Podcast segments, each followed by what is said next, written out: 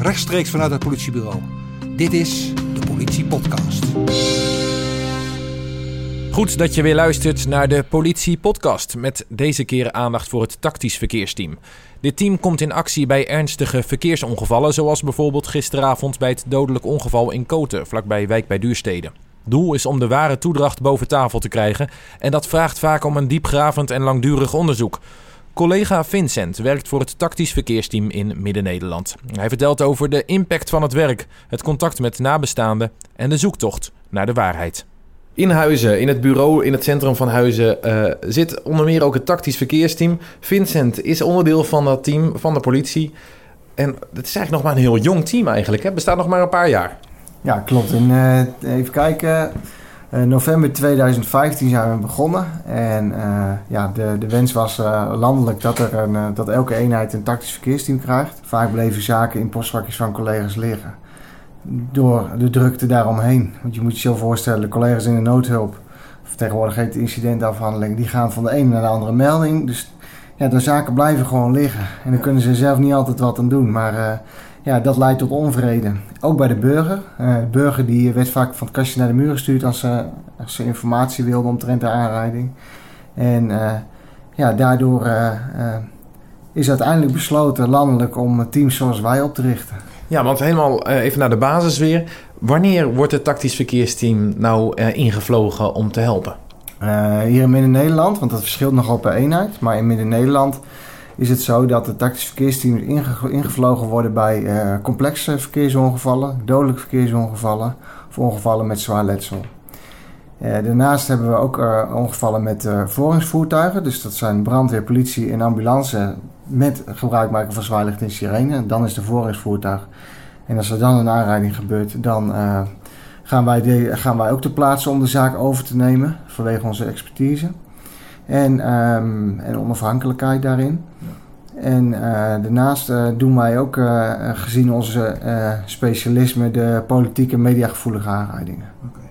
Dus de, de zaken waar, waar veel om te doen is, of waar de impact heel groot is, dan komen jullie. En jullie komen daar om het onderzoek te doen naar de, de oorzaak van het ongeval. Zeg ik het zo goed? Ja, dat zeg je goed. in eerste instantie komen we om te coördineren, want de collega's op straat ja, uh, die uh, doen vaak de eerste opvang. En uh, nou, als het, hoe complexer de zaak is, ehm, des te meer ja, registers opengetrokken moeten worden om, om die aanrijding zo goed mogelijk op papier te krijgen, zeg maar. daar helpen wij de collega's in.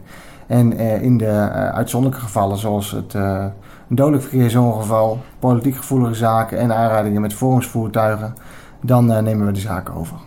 Hoeveel ongevallen hebben we het dan ongeveer, over? Als we het over een, bijvoorbeeld een maand hebben. Het is natuurlijk nooit, uh, uh, geen maand is hetzelfde, maar een beetje gemiddeld. Wat, wat, wat, komen jullie dan tegen? Nou, dat is heel moeilijk om te zeggen, want dat verschilt inderdaad per maand wat je zegt. En um, ja, dat, um, ik denk dat in de, in de eenheid Midden-Nederland gebeuren ongeveer vier zware verkeersongevallen per dag. En per dag, dat, bedoelen we mee zware verkeersongevallen, dan is er zwaar lichamelijk letsel. Maar het kan variëren van een uh, complexe armbreuk tot een dodelijk verkeersongeval. Een week of drie geleden hebben wij uh, in Nederland hebben we uh, vier dodelijke verkeersongevallen in één weekend gehad. Eigenlijk vijf. Ja, en dan, dan heb je het heel druk, zeg maar. Maar ja, gemiddeld zo'n beetje vier per dag. We zitten in Midden-Nederland op een aantal van rond de 40, 45 verkeersdoden per jaar. En dat aantal staat nu op 48. Dus dit jaar is het wat drukker dan andere jaren wat dat betreft. Op zo'n weekend, en jij werkte dat weekend, dat hele drukke weekend. Hoe moet men dat voorstellen? Je, want je, je hoort daarvan, je wordt, wordt geïnformeerd van uh, je, moet, je moet in actie komen. En je komt dan ter plaatse. Hoe gaat dat dan in zijn werk? Nou, ter plaatse, wij ter plaatse komen, vaak hebben wij wel even een aanrijdtijd. Ja, soms hebben we het geluk dat het hier om de hoek gebeurt. Vanuit huis is het dan uh, makkelijk te regelen. Maar we hebben ook wel eens dat we bijvoorbeeld naar Veenendaal moeten. Nou, ik heb wel eens een zaak gehad. Dan moest je in de, in de spits, in de avondspits. Van, uh, toen zaten we toevallig in Flevoland. En dan moesten we naar Baren. Nou, dan uh, heb je wel een kluif om daar te komen. Nou, gelukkig te plaatsen hebben de collega's de zaak goed op de rit. Um, de collega's die kunnen heel goed de eerste maatregelen te plaatsen nemen. Alleen ja, dan moeten we gaan kijken van nou, wat, voor, wat hebben we hier nu precies? En wat voor onderzoek moeten we gaan opstarten? Gaan we opschalen of niet? Ja, dat ligt er maar net aan. Uh, ja, wat, wat zo'n toedracht is. Soms is een toedracht niet altijd bekend en uh, gaan we op voorhand opschalen. Maar soms kunnen we ook beslissen van nou, uh, het is zo duidelijk. Dat doen we trouwens in samenspraak met de verkeersongevallenanalisten, de, de VOA wel te verstaan. En ja, ter plaatse wordt dan bepaald hoe we het verder gaan oppakken. Ja. Over die VOA, want je noemt ze nu al eventjes voor iemand die er van buiten uh, naar kijkt, lijkt dat misschien redelijk hetzelfde. Uh, de verkeersongevallenanalyse, uh, die onderzoekt het ongeval en jullie doen dat. Maar jullie helpen elkaar vooral. Hè? Hoe, hoe zit dat nou in elkaar? Hoe werken jullie samen? Ja, eigenlijk de makkelijkste manier om dat uit te leggen is dat de verkeersongevallenanalyse, dat heet tegenwoordig, die vallen tegenwoordig onder de forensische opsporing. die doen pure technische onderzoek. En het tactisch verkeersteam pakt het tactische onderzoek. En tactisch ook wel het rechercheonderzoek eigenlijk. Ja. Dus uh, de VOA die, die onderzoekt de, remsporen op de weg en uh, waar de schade zit bijvoorbeeld. En, en wat is jullie rol dan? Nou, uh, wij gaan dan aan de hand van wat de, wat de bevindingen zijn van de VOA... gaan wij een bepaald, bepaalde scenario's bepalen samen met de VOA... En daarmee kunnen wij bijvoorbeeld, dat kunnen we gebruiken voor verhoren van getuigen, van verdachten, van slachtoffers. Um, dus dat, zijn, dat is een groot deel van ons werk, het horen van mensen.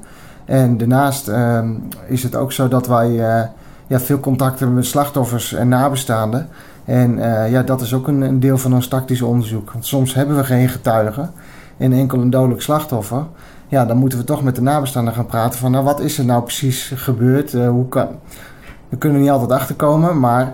Uh, ja, het is al wel heel belangrijk om te weten hoe iemand zijn gemoedstoestand was bijvoorbeeld. Ja, dat, kan, dat kan een reden zijn zodat wij uh, de toedracht duidelijker kunnen krijgen. Ja. Want bij je recherche, het is eigenlijk gewoon recherchewerk. Hè? Dan denken mensen, uh, door alle tv-series, denken mensen vooral aan, aan, moord en doodslag en, en geweld. En, en dat daar dan een onderzoek naar komt. Dat, maar dat verkeersrecherche eigenlijk, het, het, onderzoeken van verkeersongelukken. Wat is nou de reden dat we daar zoveel inzet op hebben? Dat we erachter komen van hoe een ongeluk gebeurt, wie daarvoor verantwoordelijk is. Nou, wat we eigenlijk altijd merken is dat mensen het, het super prettig vinden dat wij met ze in gesprek gaan. Omdat ze enerzijds hebben dan het idee dat er wat aan gedaan wordt. Want ja, vaak zijn toch de negatieve verhalen die de boventoon voeren van het heeft geen prioriteit bij de politie. Nou, gelukkig is dat al lang niet meer zo. Maar je merkt gewoon heel erg dat mensen het heel prettig vinden dat de politie daar uh, ja, adequaat mee omgaat. En dat wij uh, ook echt meer duidelijkheid kunnen geven over wat er is gebeurd. Um, soms kan je uit tactische overwegingen niet, niet alles prijsgeven wat we uh, uh, uit een onderzoek naar voren krijgen. Maar um, wat wij dan vaak doen na een, uh, een, onderzoek, dat we nog eens met de mensen om tafel gaan als die wens daar is. We stellen dat in ieder geval altijd voor. En dan leggen we uit wat onze bevindingen uit het onderzoek zijn. En ja, dat is het mooiste eigenlijk van dit vak, vind ik. Mensen die uh, hebben dan voor hun ogen de puzzel compleet. Niet altijd is het zo dat wij uh, alles kunnen achterhalen, want soms is het er gewoon niet. Hoe diep we ook graven. Maar uh, het is wel heel belangrijk dat die mensen er een goed gevoel bij hebben dat in ieder geval toch alles eraan gedaan is om die toedracht helder te kunnen krijgen. Maar hoe zit het dan met de verdachte? Hoe, hoe is hun rol? Nou, de verdachte die 9 van de 10 keer overkomt het de verdachte ook. En dan ben je in één keer verdachte juridische zin. Dat is nogal wat. Um, wat we in het werk tegenkomen, enerzijds, uh, kijk, een aanrijding is altijd in meer of mindere mate verwijtbaar. Zoals wat je net zegt, als je bijvoorbeeld uh, op je telefoon hebt zitten appen tijdens het rijden en je veroorzaakt daardoor een, een, verkeersongeval, dat is nogal wat. Maar ik kan me ook voorstellen dat zo'n verdachte zich ontiegelijk schuldig voelt en uh, ja, die gevolgen de rest van zijn leven mee moet dragen.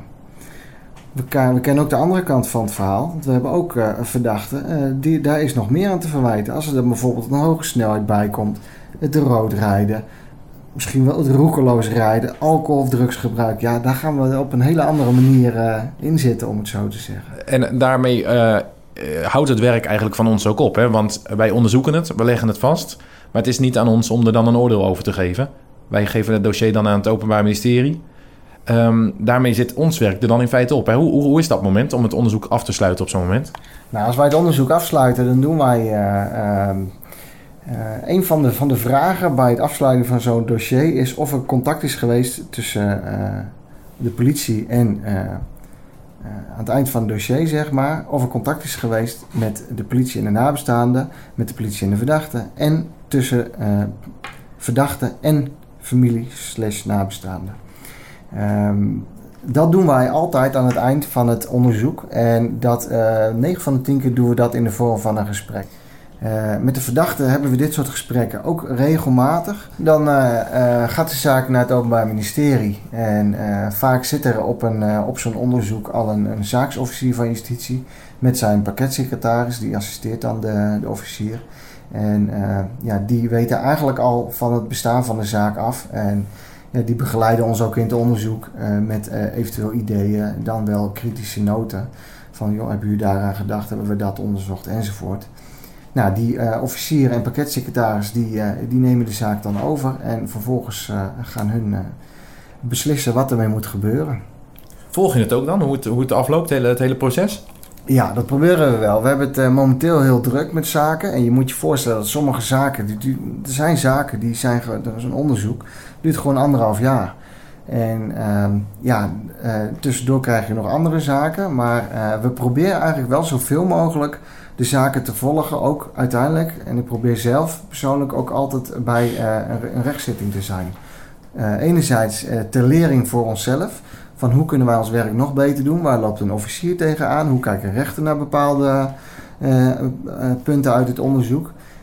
maar anderzijds ook om, om het gewoon af te sluiten. En om terug de koppeling te geven ook aan de collega's die bij zo'n onderzoek betrokken zijn geweest. Dus dat proberen we wel, ja van buitenaf krijgen wij nog wel eens de vraag van... Um, ja, waarom duurt dat nou zo lang, zo'n onderzoek? Want ja, je, je hebt de betrokkenen toch en je, je hebt de sporen toch. Uh, waarom kan er dan toch maanden overheen gaan voordat we, voordat we verder zijn met een onderzoek? Kun jij dat uitleggen, hoe dat zit? Waarom dat soms zoveel tijd kost? Ja, kan ik wel uitleggen. Er zit, uh, er zit, in zo'n onderzoek zitten heel veel factoren. Uh, als je kijkt in het begin al bij het horen van, een van betrokkenen in een verkeersongeval. Soms heb je te maken met ernstig letsel. Dan is het maar de vraag of je mensen gelijk op een goede manier kan horen. Daarnaast zitten we met getuigen. Soms hebben we het geluk dat er getuigen te plaatsen zijn. Maar we hebben ook wel eens gehad. Er moesten via mediaoproep getuigen benaderen. Nou, gelukkig wordt 9 van de 10 keer op een mediaoproep krijgen we hele goede respons op dan is het dan ons wel de taak om het zo snel mogelijk te doen. Want dan is het zo vers mogelijk bij mensen in het geheugen. Maar je moet je voorstellen, die mensen die moeten uitgenodigd worden. Um, daar gaat best wel wat tijd overheen. Nou, op zich zijn dat soort onderzoeken, dat kunnen we op zich redelijk vlot doen. Dat komt ook omdat wij de, dat als specialisme is en wij als, uh, als tactisch verkeersteam daarvoor vrijgemaakt zijn. Maar we zijn ook afhankelijk van externe factoren. Zoals bijvoorbeeld een, eh, een letselverklaring. Dat kan een, eh, een eh, bewijs zijn, bewijsstuk zijn in een dossier. Letselverklaring, dat gemiddeld duurt dat ongeveer een maand of twee. Je moet het zo zien, wij sturen een formulier in. De, het slachtoffer moet toestemming geven dat wij informatie krijgen over zijn letsel. Maar goed, omdat we dat als bewijs nodig hebben in zo'n zaak, uh, ja, moeten we er toch op wachten. Nou, daar, gaat, daar kan maar zo twee maanden overheen gaan voordat een, de, de betreffende arts die dat slachtoffer behandeld heeft, het heeft ondertekend nadat het terug is. Nou, zo zijn heel veel factoren. Andere externe factoren zijn bijvoorbeeld uh, als er een, uh, een uh, ja, reconstructie gedaan moet worden van een ongeval. een poosje geleden hebben wij in Utrecht zo'n reconstructie gedaan. Nou, je kan je voorstellen dat daar heel veel werk in zit in de voorbereiding. Want we willen dat maar één keer doen, dus dan moeten we dat ook op een zo goed mogelijke manier doen. Nou, dan zitten we bijvoorbeeld met de VOA om de tafel, met ons eigen team, maar ook met de officier van justitie. Van hoe kunnen we dat zo efficiënt mogelijk doen? Nou, daar zit veel tijd in. Daarnaast hebben we ook te maken met het, uh, het NFI, Nederlands Forensisch Instituut. Het instituut die soms um, uh, onderzoeken doet daarin. En ja, al die elementen bij elkaar um, maakt dat het soms lang kan duren. Maar we, lang duren is in mijn ogen niet heel erg. De hoofd, uh, wat het belangrijkste is dat we het goed doen. En ook al duurt een onderzoek een jaar, als het dan na een jaar afgerond is, dan kunnen we wel met de hand op ons hart zeggen van nou, we hebben er eigenlijk alles aan gedaan binnen onze macht om het zo goed mogelijk te onderzoeken. En dat is het allerbelangrijkste. Dat leggen we eigenlijk ook altijd wel voor uh, tussentijds aan uh, de slachtoffers en nabestaanden.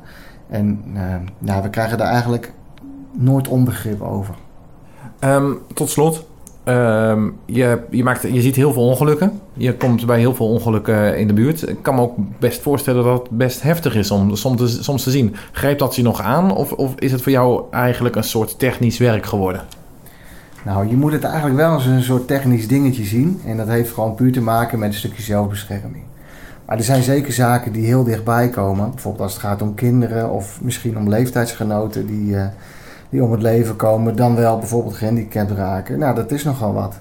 Ehm, gelukkig hebben wij daar hele goede opvang voor, sowieso binnen ons team, want wij uh, zitten eigenlijk allemaal in hetzelfde schuitje, samen met de VOA, dus wij praten er veel over onderling. Ja, en als het echt minder gaat, dan hebben wij ook een vangnet daarvoor, door middel van uh, team collegiale opvang, uh, collegiale ondersteuning heet het geloof ik. Maar dat is binnen de politie goed geregeld. Collega Vincent van het tactisch verkeersteam was dat over het onderzoek naar verkeersongevallen. En daarmee zit deze aflevering van de Politiepodcast erop.